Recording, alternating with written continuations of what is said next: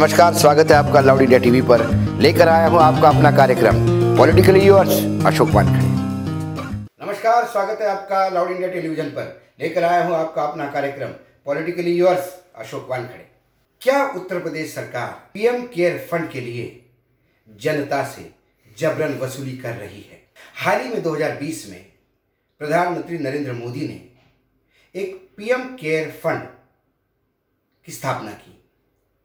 अब ये trust private है कि सरकारी है, इसके बारे में अभी तक कोई चीज़ें क्लियर नहीं है और शायद सर्वोच्च न्यायालय में इसकी एक याचिका पेंडिंग है, इसलिए हम उसमें नहीं जाते।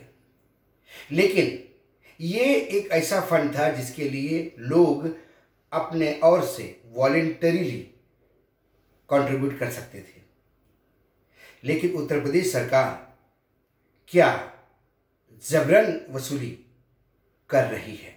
मैं ये बात इसलिए कर रहा हूँ, क्योंकि मेरे पास एक जो पत्र है, वो पत्र है भदोई के कलेक्टर ने लिखा हुआ, अपने अधिकारियों को। पत्र की तारीख है 28 अप्रैल की। पत्र का क्रमांक है एक आपादा लिपिक 2020 पत्र ये कहता है कि जो आरोग्य सेतु ऐप है इसका डाउनलोड हमारे ज़िले में ठीक से हुआ नहीं।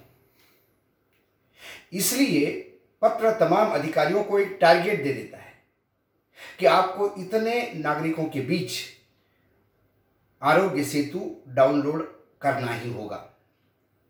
और ये करीब करीब टारगेट एक सौ एक लाख चालीस हज़ार लोगों के लिए है। यहाँ तक भी बात समझ में आती है कि कोरोना की लड़ाई लड़ रहे हैं तो भाई ये अनिवार्य है तो इससे भलाई ही होगा। लेकिन आखिरी पैराग्राफ में जो एक शब्द है, एक वाक्य है, वो वाक्य कहीं ना कहीं एक प्रश्न खड़ा करता है। उसमें ये कहा गया है कि जो जो लोग आरोग्य सेतु ऐप डाउनलोड करेंगे, उनसे सौ रुपए प्राइम मिनिस्टर केयर फंड में कंट्रीब्यूट करने का सुनिश्चित करें। अब इसके मायने समझ नहीं आता कि सुनिश्चित करने का अधिक मतलब क्या है। मतलब तो यही है कि जिन, जो लॉक डाउनलोड करेगा ये ऐप उससे सौ रुपए पीएम केयर फंड में जमा करें। ये कहीं ना कहीं एक डिस्टर्बिंग है। यदि ऐसे ही सर्कुलर सारे जनपद यानी सारे ज़िले के जिलाधिकारी देते हैं तो फिर फिर क्या हम ये माने कि उत्तर प्रदेश की जनता पे एक नया जिजिया कर सरकार ने लागू किया है?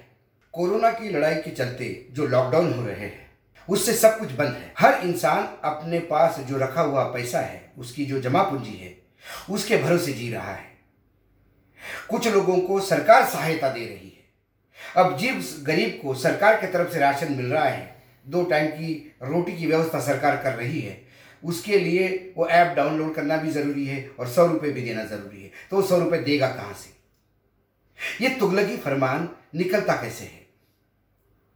और इसके ऊपर सरकार अभी तक कोई एक्शन क्यों नहीं लेती? या सरकार मान ले कि यह कंपलसरी है, हर आदमी को पीएम केयर फंड में पैसा देना ही है तो कम से कम देश ये समझे कि ये एक नया टैक्स है, एक नया सेस है, भी दे दे। लेकिन जब आप कहते हो तो कहते हो ये वॉलेंटरी है, और आदेश आपके कहते हैं कि ये देना ही होगा। ये चीज़ कहीं ना कहीं लगता है कि सरकार के बीच में ट्रांसपेरेंसी नहीं है। सरकार बोलती कुछ है और करती कुछ है। पीएम केयर फंड के बारे में वैसे भी कई सवाल उठे हैं। एक याचिका सर्वोच्च न्यायालय में है, इसलिए हम उसमें जाते नहीं। लेकिन हमारे देश में 1948 में जवाहरलाल नेहरू ने एक PM, national PM relief fund बनाया था। तो उस फंड में काफ़ी लोग पैसा इकट्ठा करते थे और ये फंड इसलिए बनाया था कि जो पाकिस्तान से जो लोग भारत में आए हैं, जो विस्थापित होकर आए हैं, उनके लिए कुछ मदद करने के लिए।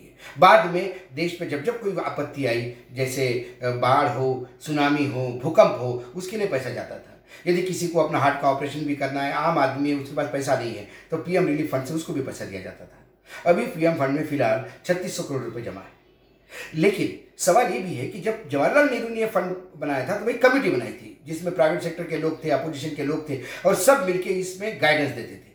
उन्नीस में जब राहुल गांधी राजीव गांधी आए सॉरी तो उन्होंने राजीव गांधी ने पूर्ण रूप से वो कमेटी खत्म कर दी। और अब ये प्रधानमंत्री का टोटल डिस्क्रिप्शन है कि वो पैसा कैसा खर्चा करे।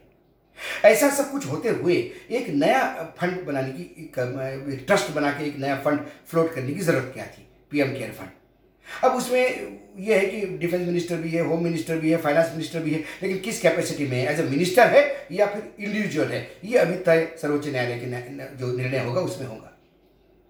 उसका प्राइवेट लोग उसमें एडिट करेंगे कैग उसका ऑडिट नहीं कर सकते, ये भी कहानी है। कैग कहती है क्योंकि प्राइवेट लोग उसमें कंट्रीब्यूट कर रहे हैं, इसलिए नहीं कर सकते। लेकिन कंट्रीब्यूट तो तमाम कॉरपोरेशन कर रहे हैं सेमी गवर्नमेंट ऑर्गेनाइजेशन कर रहे हैं। शिक्षकों के बीच में शिक्षकों ने विद्रोह किया था कि हमारे पैसे सैलरी से काट के वहाँ चले गए।